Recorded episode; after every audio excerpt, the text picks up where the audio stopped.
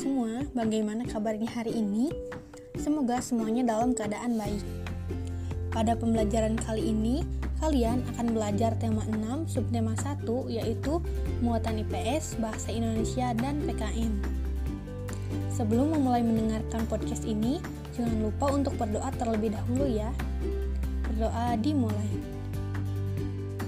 Berdoa selesai. Mari kita mulai pembelajarannya.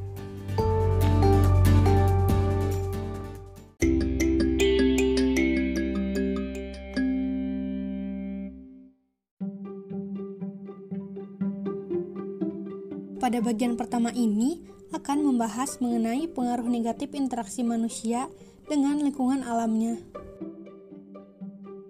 Manusia tidak dapat hidup tanpa mengandalkan lingkungan alamnya.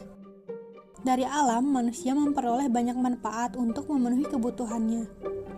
Pertanian, perkebunan, perikanan, peternakan merupakan bentuk-bentuk interaksi manusia dengan lingkungan alamnya untuk memenuhi kebutuhan hidupnya. Manusia memelihara alam sedemikian rupa agar dapat dimanfaatkan dengan baik untuk memenuhi kebutuhan manusia dan makhluk hidup lainnya. Akan tetapi, tidak semua interaksi manusia dengan alam berdampak baik bagi alam. Pernahkah kalian melihat sungai dan laut yang nampak kotor? Dan tahukah kalian apa penyebabnya? Ya, betul. Salah satu penyebabnya adalah akibat dari perbuatan manusia dengan alam yang tidak baik. Nah, perilaku masyarakat yang suka membuang sampah sembarangan dapat merusak lingkungan alam di sekitarnya. Membuang sampah di sungai dan di laut dapat merusak makhluk hidup lain yang ada di dalamnya. Tidak hanya itu, kerusakan lingkungan yang ditimbulkannya dapat membahayakan manusia sendiri. Interaksi manusia dengan lingkungan yang kurang baik dapat menyebabkan beberapa bencana yang tentunya merugikan manusia dan lingkungannya. Contohnya yaitu terjadi banjir karena saluran air yang terganggu oleh sampah dari kegiatan manusia merupakan salah satu contohnya. Demikian juga dengan bencana tanah longsor yang disebabkan karena manusia sering menebang pohon di tanah yang landai. Kebakaran hutan karena kecerobohan manusia pun menyebabkan kerusakan dan kerugian yang sangat besar. Nah, untuk itu, sebagai upaya pencegahan kerusakan terhadap alam, maka pemerintah biasanya memasang gambar atau informasi dalam bentuk papan iklan layanan masyarakat. Nah, papan iklan ini merupakan salah satu media yang digunakan untuk menyampaikan informasi kepada masyarakat melalui media cetak. Pernahkah kamu melihatnya? Dan dapatkah kamu menemukan pesan atau informasi dari suatu iklan media cetak? Nah, agar kamu dapat mengetahui cara menemukan informasi dari suatu teks dalam media cetak, kali ini akan mempelajari mengenai cara menemukan informasi penting dari suatu teks. Mari kita pelajari bersama-sama.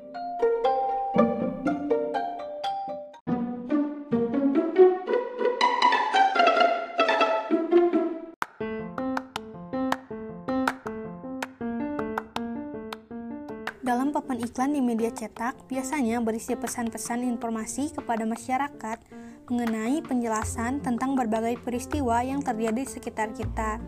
Misalnya seperti fenomena alam, sosial, dan juga budaya. Nah, agar kalian dapat menangkap maksud dari pesan tersebut, tentu kalian harus memahami dan menemukan informasi penting dari teks yang terkandung dalam media cetak tersebut. Nah, untuk memahami dan menemukan informasi penting dari suatu teks, kalian dapat menggunakan dua cara berikut. Yang pertama, yaitu menentukan kata-kata kunci. Apa itu kata-kata kunci? Kata-kata kunci merupakan kata-kata yang penting dan sering muncul di dalam teks. Lantas, bagaimana cara mencari kata kunci? Nah, kata kunci biasanya terdapat dalam judul dan juga isi teks. Jadi, kata-kata yang paling banyak dibahas dalam teks tersebut merupakan kata-kata kunci. Nah, cara yang kedua adalah dengan menjawab pertanyaan-pertanyaan yang berkaitan dengan teks. Kalian dapat menemukan informasi penting dengan membuat beberapa pertanyaan topik teks yang mengandung unsur adik simba, yaitu apa, di mana, kapan, siapa, mengapa, dan bagaimana. Kemudian jawab pertanyaan tersebut untuk mendapatkan informasi penting. Nah, itulah beberapa cara untuk mendapatkan informasi penting dari teks eksplanasi.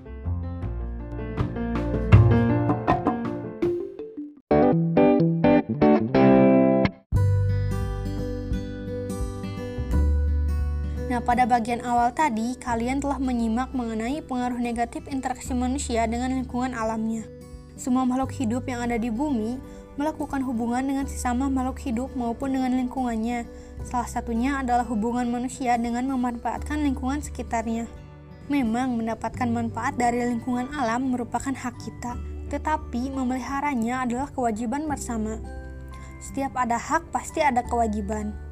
Kalian sebagai pelajar pun memiliki kewajiban yang harus dilakukan, selain hak yang seharusnya kalian dapatkan. Nah, apa saja kewajiban kalian sebagai warga negara dan juga siswa?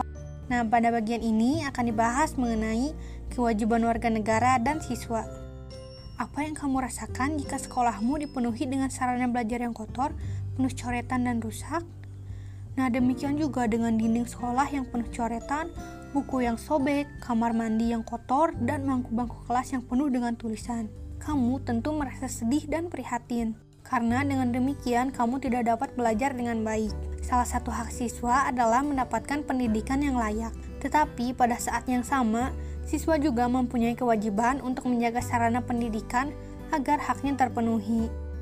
Jika siswa tidak melakukan kewajiban tersebut, maka sarana belajarnya akan rusak sehingga kegiatan belajar akan terganggu. Tahukah kalian apa yang dimaksud dengan kewajiban?